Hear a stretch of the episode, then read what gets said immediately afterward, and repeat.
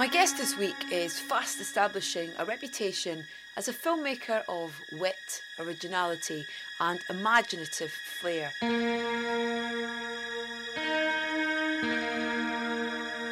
In his short career as a writer director, John Michael McDonagh has brought us three features, all of which have been characterised by taut narrative, black comedy, and whip crack dialogue.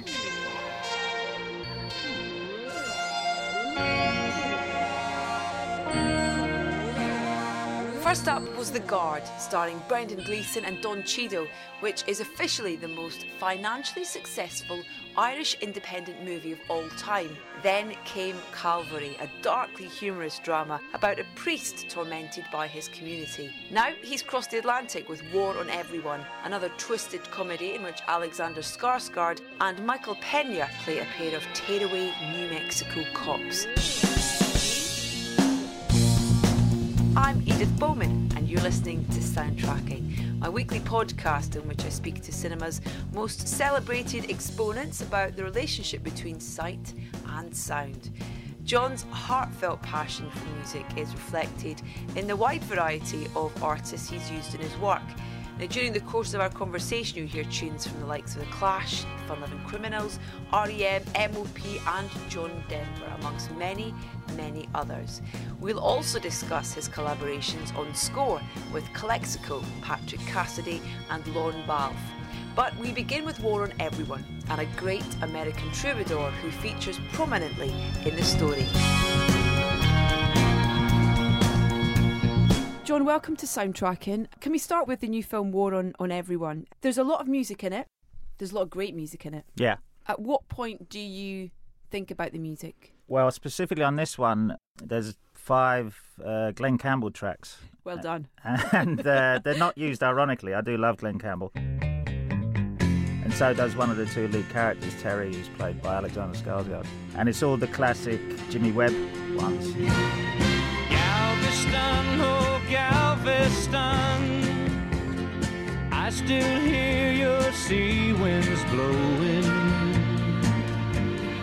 I still see her dark eyes glowing. She was 21 when I left Galveston.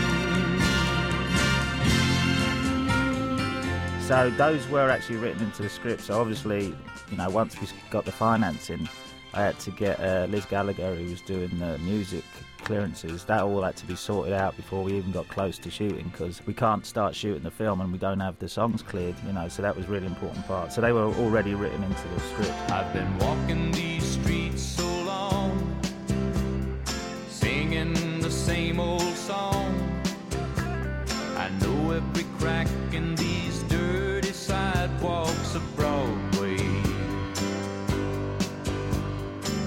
hustle's the name of the game, and nice guys get washed away like the snow and the rain. There's been a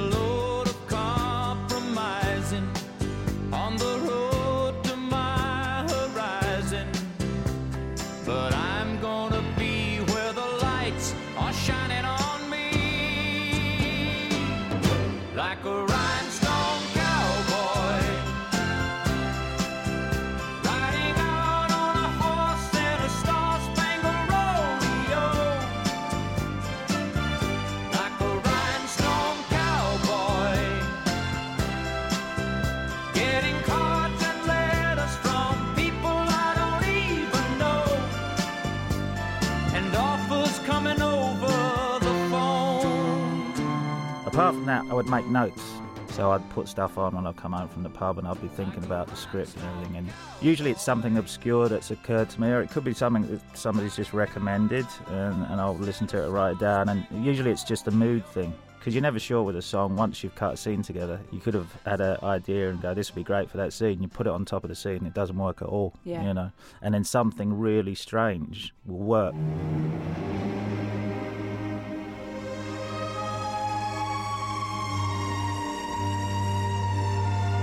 I mean, I always remember in Morvern Callar, you know, um, Mr. Lee Hazlewood, uh, Some Velvet Morning, Yeah. where she's just walking around a supermarket, and I Yeah. went, wow, who would have thought of that, you know?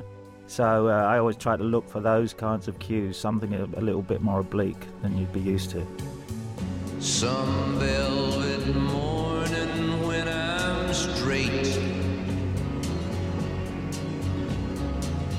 I'm gonna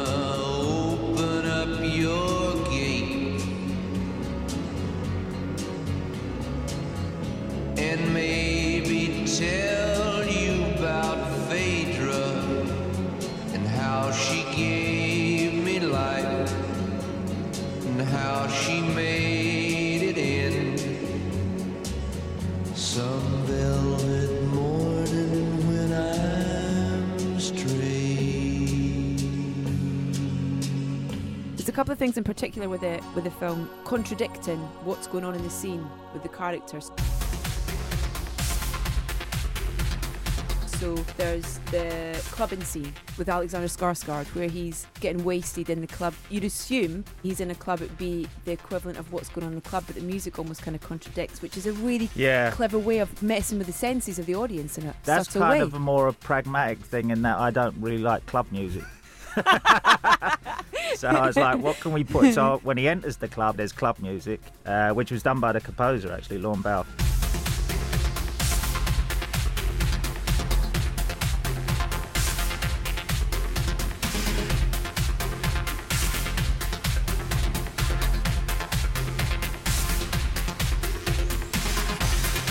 Actually, once he saw the scene, there's a funny thing Alex does. He kind of raises his arm and starts going oof, oof, oof. Uh, Yeah. So Lorne kind of wrote the cue for that.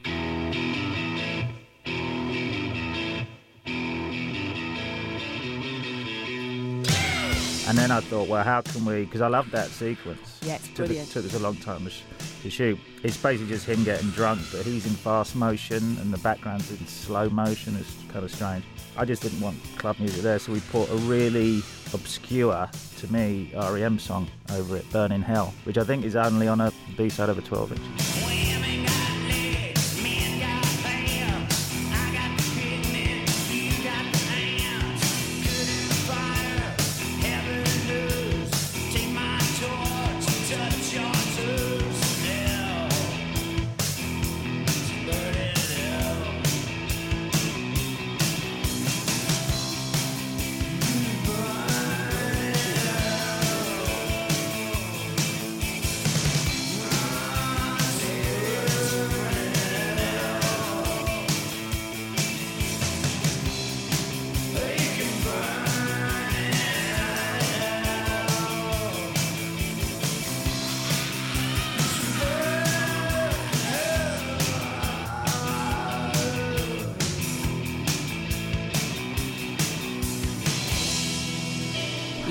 Big REM fan, Yeah, yeah. So I'm that. a massive REM fan. I always that see that's one of the things I always had down to use somewhere because it doesn't really sound like REM, and I thought this would be really strange. And that was a good example. We just plonked that on top of that scene and it worked. You know, so it was good. Makes it sound like I'm really random. In No, I, I imagine you have a list of artists and specific songs that you want to get into your films at some point. Yeah, I mean, I have favourites that I've used a couple of times. I've used Jackson C. Frank a couple of times. Catch a boat to England, baby, maybe to Spain. Wherever I have gone, wherever I've been and gone, wherever I have gone, the blues are all the same.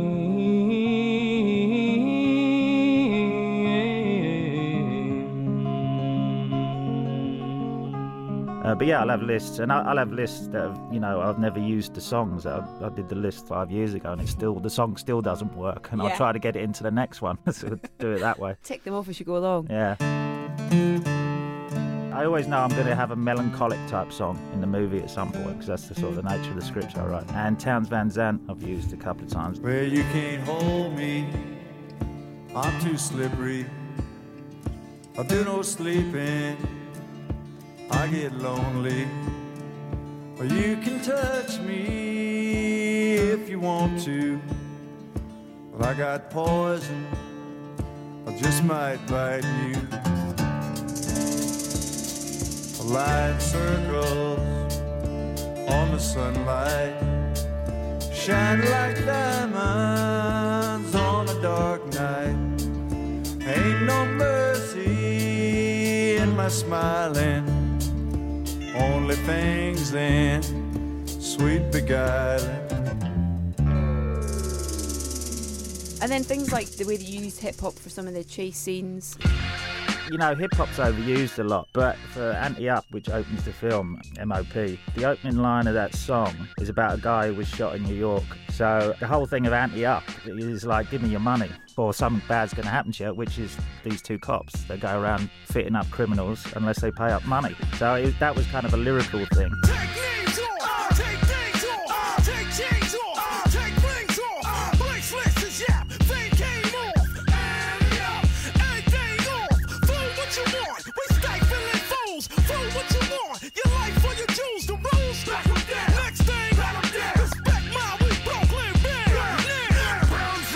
I do like people like NWA. I mean, NWA, obviously, there's certain classic songs we could have used in this film, but I just feel it's being overused Yeah. in movies. Whenever you've got a slow scene, dunk a hip hop song on it, it will play better, which it usually does, but it's just becoming overused.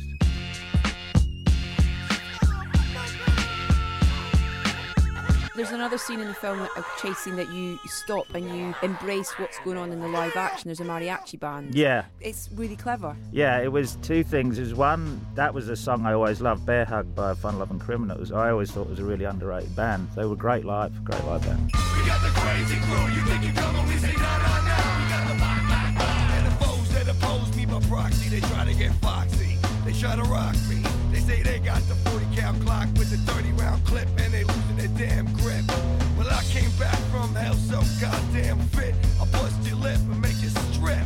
You can play them games and won't play 'em in my park. I spill the white bill before you get out your town car. Man, that raving, blaming you on. I do to hit myself and then I eat a chicken palm. Macking like bumping, the is booming. Chop your ass up like I was Jimmy Coonan. The Westie, money don't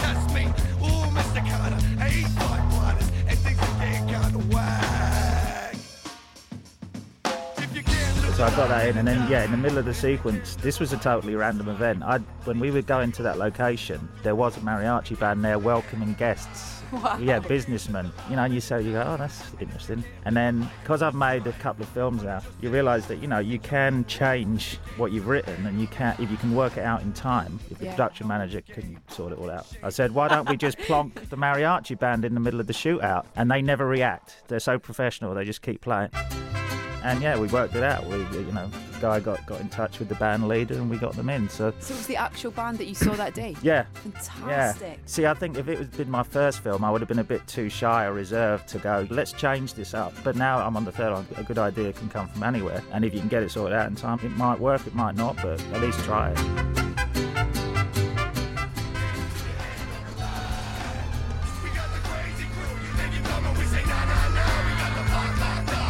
And it's just that thing of we're so used to shootouts in movies, and they're always really predictable. You know, I thought this is unpredictable. It's like comic respite in the middle of this, Yes. this kind of and then it brilliant and then it cranks up again, in, goes yeah. back into Bear Hug again. So I was getting all those ideas once I saw the band. I thought we can do that with the music as well. So it was all occurring to me at the same time.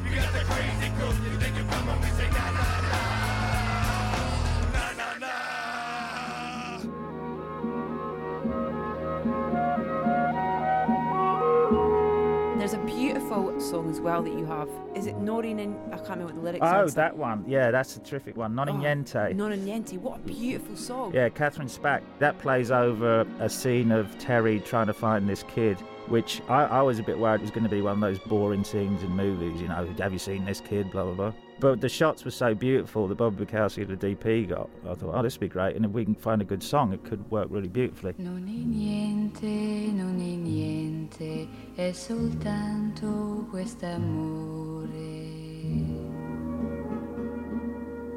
Quest'amore fatto sabbia, non è niente, non è niente.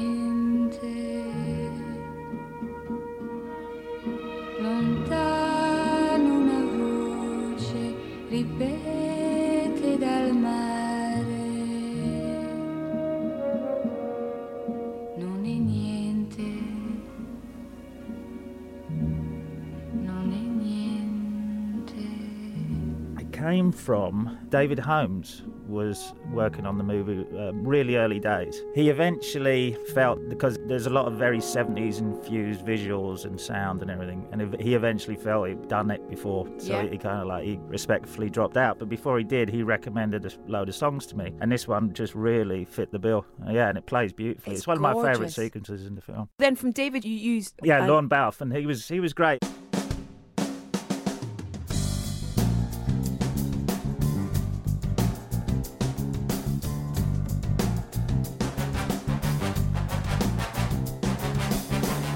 He's funny. He's very. If you gave him a general idea, he'd be like, "I don't know what you mean." But if you give him a specific reference, Yeah. then he would be perfect for it, and he'd do, do it really quickly.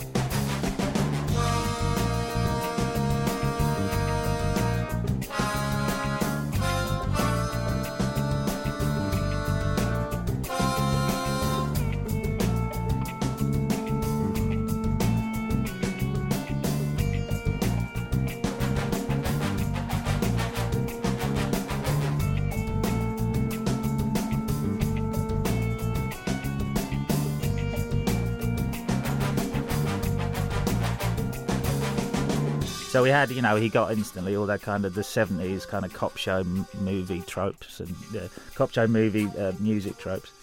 Um, so it worked really well. Yeah, it's great.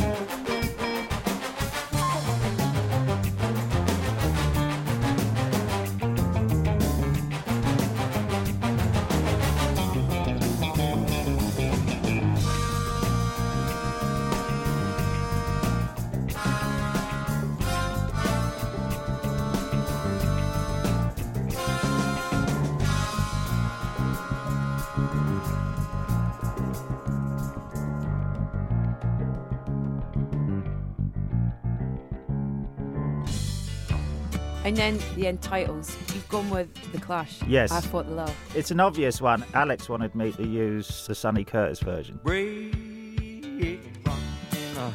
hot sun, I fought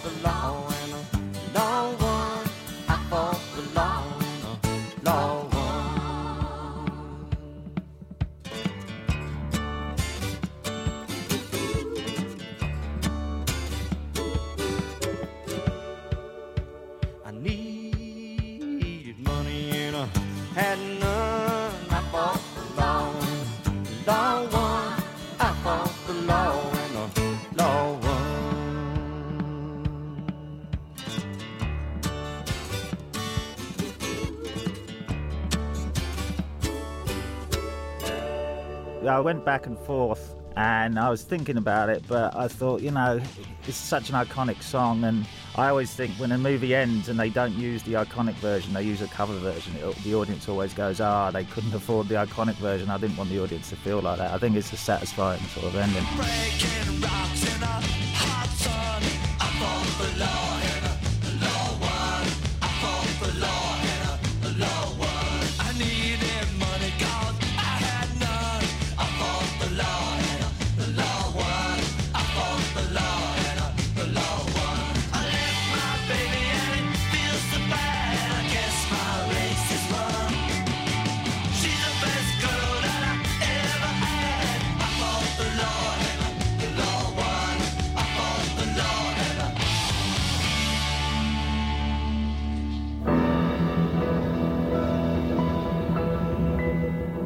Also, just before that, a friend of mine sent me Roberta Flack. She's obviously amazing, but I'd never really heard her stuff before. There's a song in the shootout, Los Angelitos Negros, Black Angels, which is what our two cops are basically by the end. and, I, and it has the, the Mexican feel. And I thought, oh, well, that's perfect. And that was, that's a left field thing. Uh, that was recommended me to a guy I play football with. so, you know.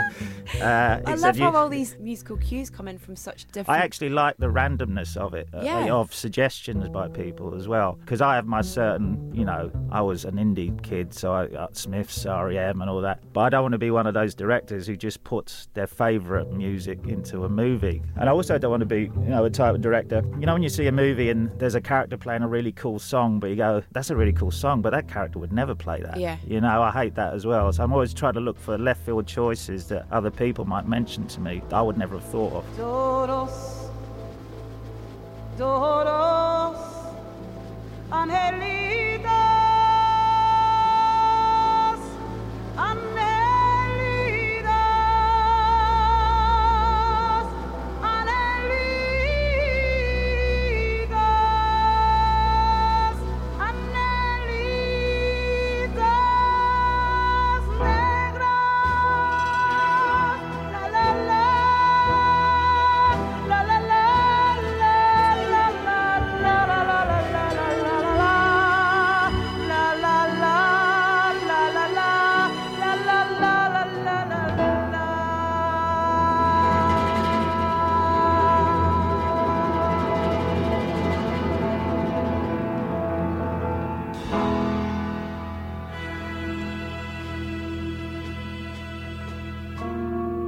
I love the music on Calvary as well. The score on that was just gorgeous. Yeah, it, it's funny because I've never used the same composer twice. I always feel like the content of the script should dictate what the music is and who Yeah. the composer is, rather than having your favourite composer and using them again and again.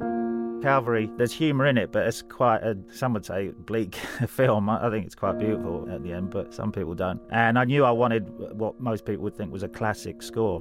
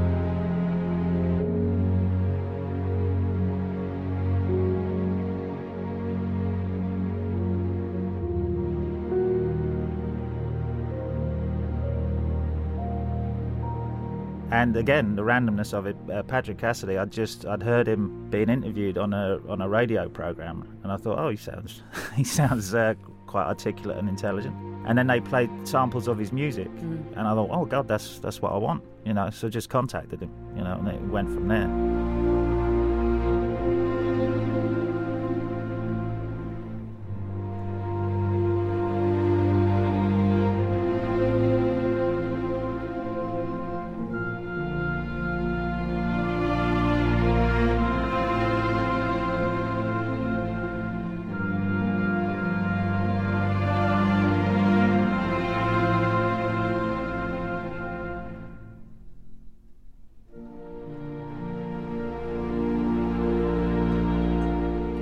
Like on the guard. I would I'd played a lot of Calexico, uh, Feast of Wire, I think, especially.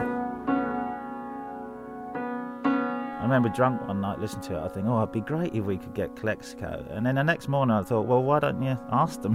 they would Yeah. only say no.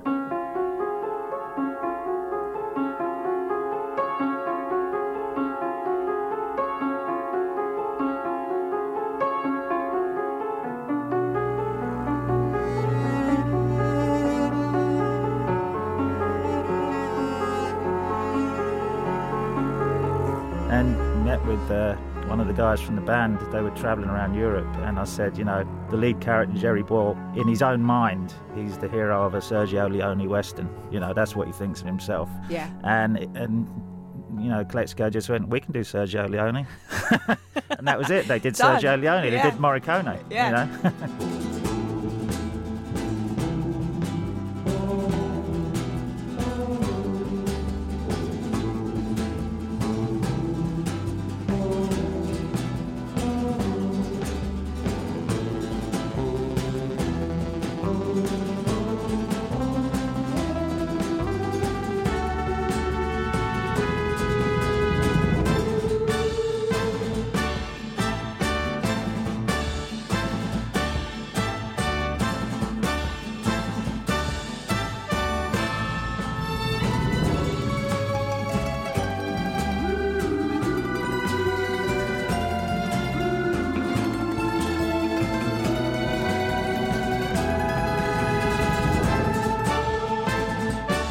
I mean, they're both incredibly memorable and very different. And you know, you thinking specifically about the sound you want for the film, Yeah, rather than you wanted to work with a certain person. Yeah, so I've got a script I might be doing in uh, a year or so because it's dependent on an actor's availability and it's dependent on where it's shot because we need snow and everything. And I've already started thinking it needs, it's an instinctive thing. It comes out of nowhere where I just thought it needs a kind of classic jazz type score, which we haven't heard in a movie in a long time, you know.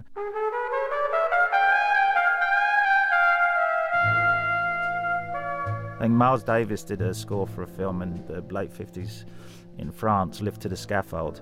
And then there's, you know, I'd worked with Don Cheadle. Yeah, Don of just had, film, yeah, yeah. Don just had Miles Ahead.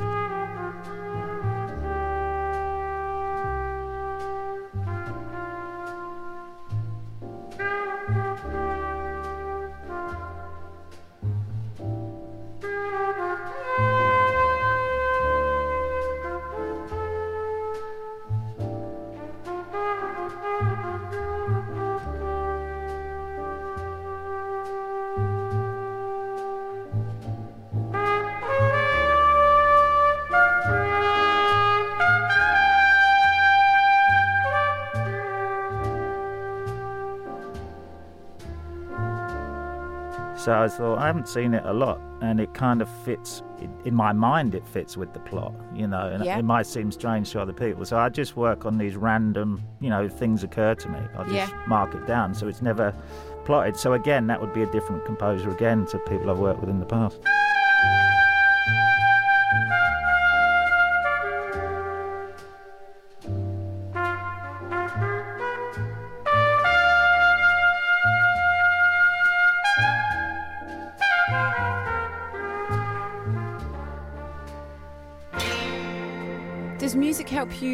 Help you write the characters? Because you talk about your writing, and you're quite a fast writer. You've admitted yourself. Do you surround yourself by music when you're writing? Does music in any way help shape the characters? Or No, I find that when I'm writing, I need silence. Same when I'm reading a book, I need silence. So mm-hmm. that's why I said I only listen to music when I'm drunk, because I can't write and I can't read a book, so I'll put music on. In a weird way, sometimes a great song will give me an idea for a line of dialogue or a character, so I just quickly note that down.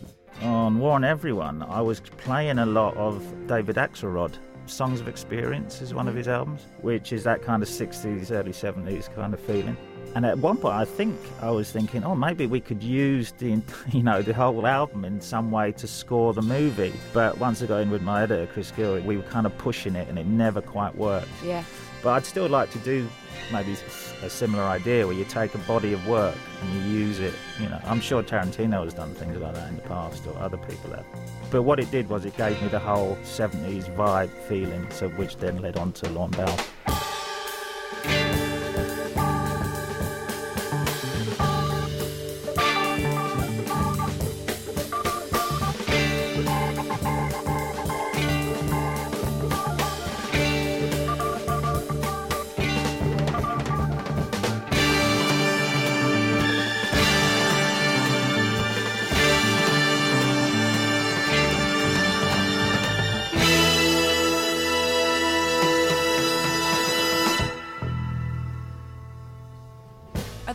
Films that you remember watching, going back to when you first got into film, that the music played a big part for you and had a memorable? Obviously, there's people like Ennio Morricone. I always remember that because me and my brother used to watch it, and the telly was near my mum and dad's bedroom. And whenever Morricone's score would come up, we'd have to run and turn the volume down a bit because it would wake them up.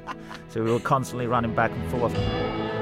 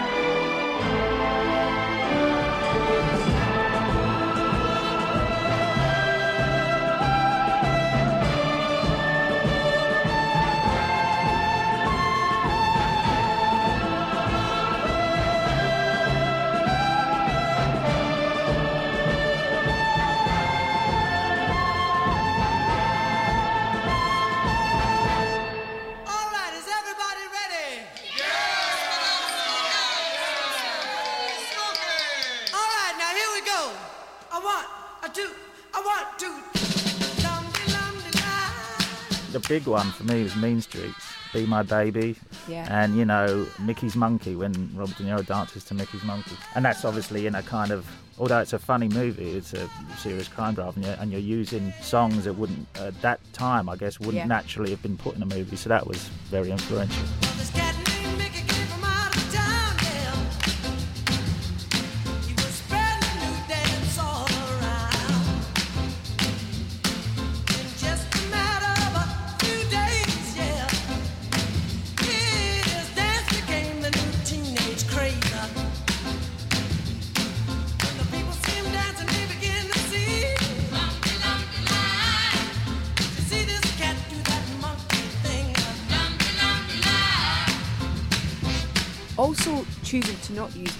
Is important. To be honest, I could watch, you know, a really austere art house movie that has no music in it at all, like a Michael Haneke. But I know that audiences, generally speaking, most audiences like the use of music, you know, especially great songs and great scenes.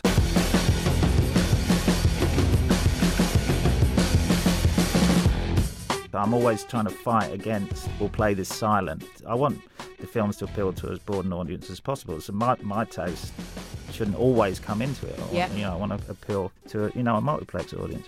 I'd say this film probably has the most music because I've kind of got over those early tendency to play scenes without anything in the Yeah. background. You know, in in like the guard or stuff like that. Although the guard had a lot of good choices as well. But the thing that you do with all your films as well is you kind of the it, it, you grab us immediately, literally as your bum hits the seat and this film starts. It's like Yeah. off. Yeah, it's like you know, the guard is rock star. It was a good Yeah. opening for, Yeah. for a movie. Good opening lines Yeah. in a song.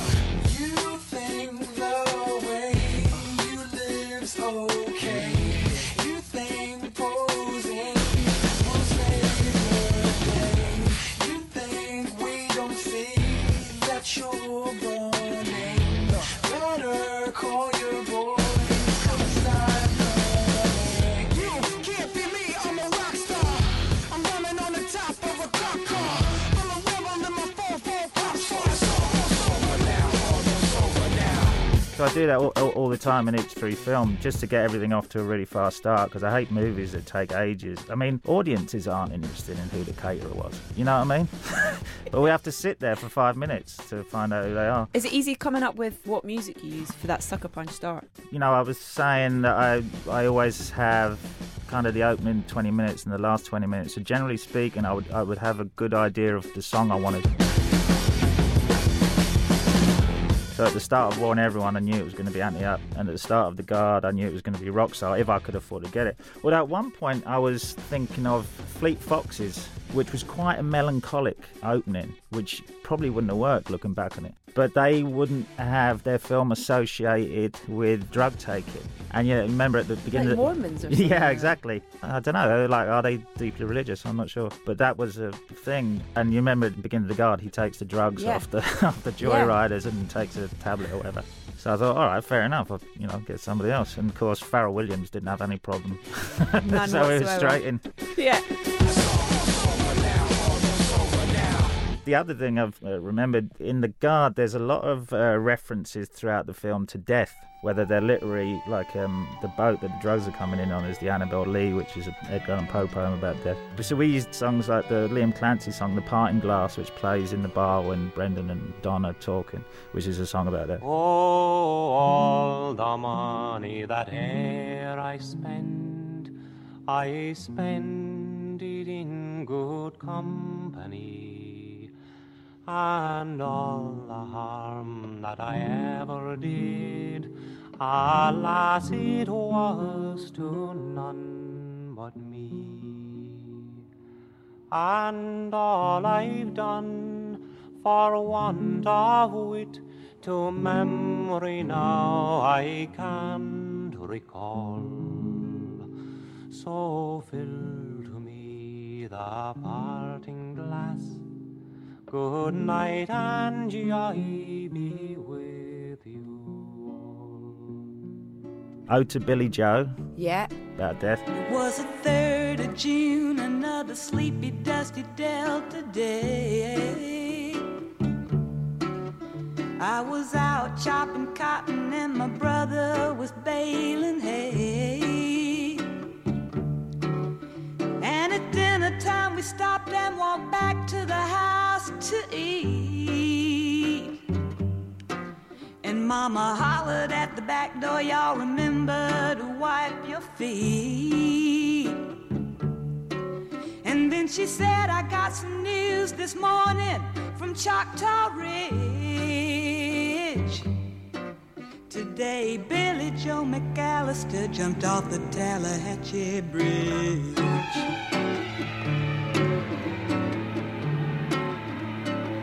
And then even leaving on a jet plane, which is kind of most people see uplifting song, but obviously really John, sad. it's yeah, it's sad as well. John Denver Denver, died yeah. in a plane In a crash, plane, so yeah. there's that at the end. All my bags are packed, I'm ready to go. I'm standing here outside your door.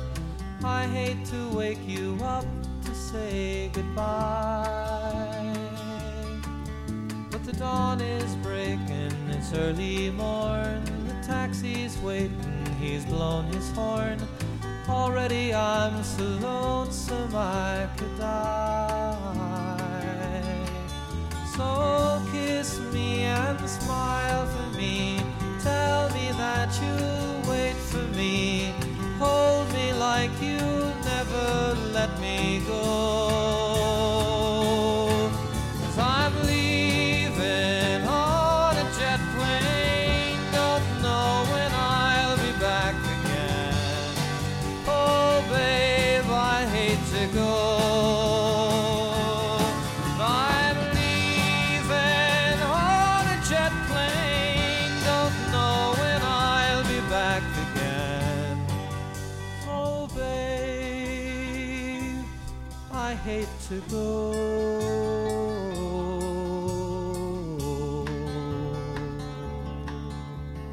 That was a film where there were kind of hidden references to is he alive or is he dead? I'm going down there and arrest those lads for the murders of James McCormick and Aidan McBride and on the lesser charge of smuggling cocaine. Yes, Wendy. Point I'd like to make Yeah. is fucking suicide. I know.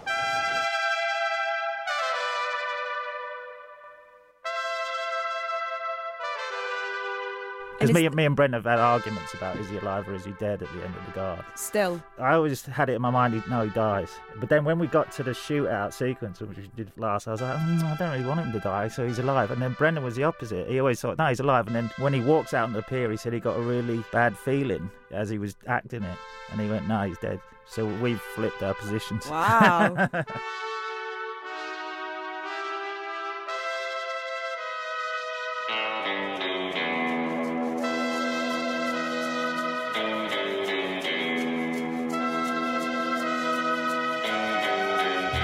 the music, with all those references to death, is that a conscious thing in you, or is that it, it's, that was, no, yeah, because of all the reference in, in that particular script, I knew I was going to look for those types of songs. Mm. And sometimes, you know, you have a really upbeat song, but it's got a really downbeat lyric.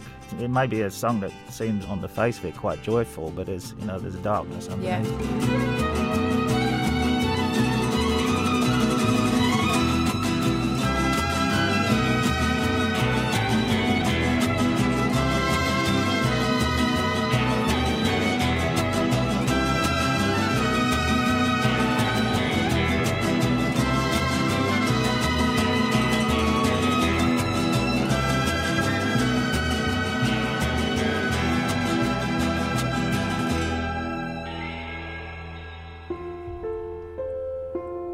lyrics or a melody man? Uh, sh- I go back and forth. I guess the things that m- make me feel really good, it's all the melodies. But then, you know, I'm a big Nick Cave, that type of lyrical Tom Waits, you know. Yeah. Although Tom Waits has a lot of really upbeat songs, but then the lyrics would always be quite strange and everything. So it, it, go back and forth. I- guess probably when I was young, it would be the lyrics that would grab me first. Have you heard Nick Cave's latest album, Skeleton No, no.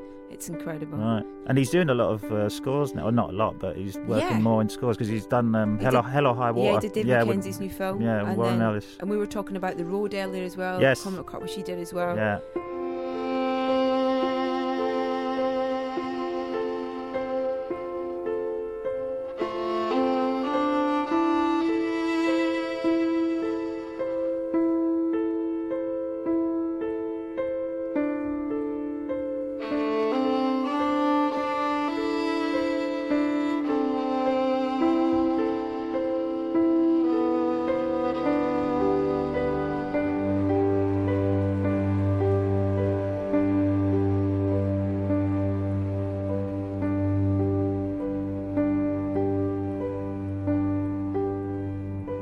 You have a wish list of musicians, artists that you'd like to work with in a score capacity for your, your Uh, films? you know? don't have a wish list. I guess Tom Waits might be probably at the top of it. But then again, that would be a specific type of film, I guess, if you got Tom doing it.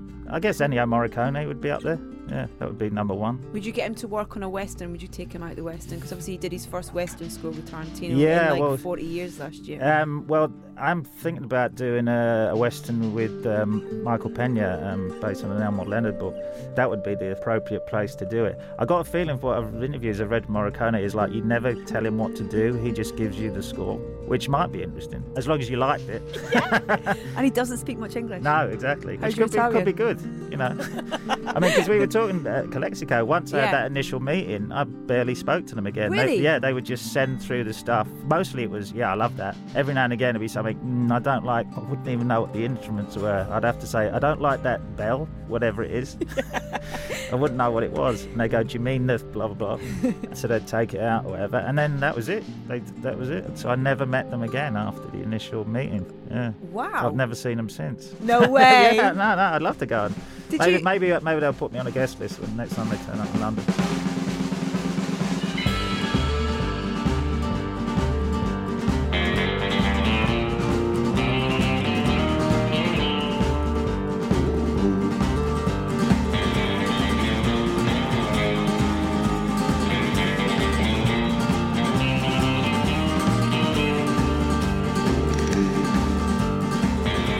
Oh, you've got to do it live.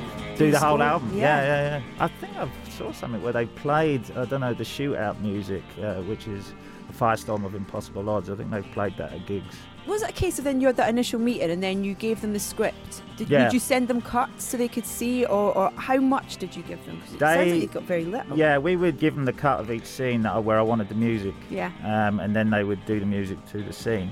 And then we'd just obviously assemble it all with my editor. And then the more music you were getting, then certain, you know, the scenes where I've got no music, you think, oh, nice to be have another bit of Calexico in there, you Mm. know. So then you, they'd do little bits and pieces.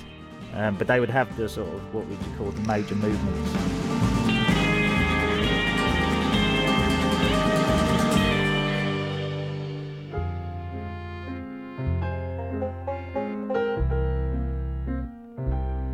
Spoke to Todd Solondz recently, and uh, one of the experiences that he had on one of his films was working with Belle and Sebastian. And he said it was quite a hard experience because he was such a fan of the band, and you know he sent them off to do their Belle and Sebastianness on his on his score, but they came back and it wasn't what he wanted. So to have that slightly uncomfortable conversation Yeah. was really hard. They got there in the end, but it wasn't easy. Yeah, because you don't want to be in that situation where you go, oh God, I'm gonna have to. It's getting close to. I'm supposed to be finishing the movie, and I'll I'll just pull that song. You know. Yeah. You don't want to be in that position. Yeah. So it's difficult. So I think when you said about people that you'd want to work with, especially someone like Tom Waits, like, would you want to ruin the legendary aspect of that with a kind of working relationship? I'm not sure if I would. Whereas Ennio Morricone is something slightly different. You know. Um, listen, it's an absolute pleasure chatting to you. That and was great. Congratulations on, on this film as well, and, and the music in this and in this one in particular is so kind of vast, and, and I'm looking forward to the, the next stage of jazz that we get from Yes. you as well. Hopefully, uh, John, thanks very much for your time. Thanks a lot. Cheers. That's Thank great. You.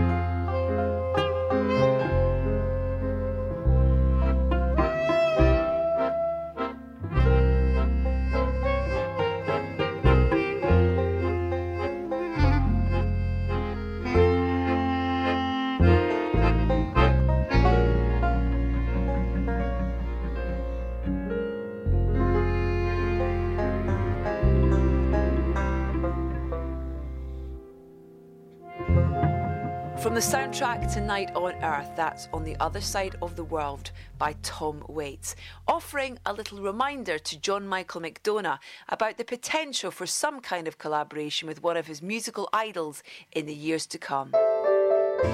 Huge thanks to John for taking the time to talk to us. War on Everyone is available on home entertainment formats from the 30th of January. There's a full track list for the show via edithbowman.com, where you can also subscribe to this podcast and listen to all of our previous episodes. If you can, please follow us on Facebook, Instagram, and Twitter. We are at Soundtracking UK, and do rate us on iTunes if you get a chance. Now, I'm absolutely delighted to say that we'll be joined by Danny Boyle in the not too distant future to discuss Trainspotting amongst his many other films. Next up, though, is the wonderful Damien Chazelle, who follows up his unbelievably enthralling debut Whiplash with 21st century musical La La Land. I very much look forward to the pleasure of your company then.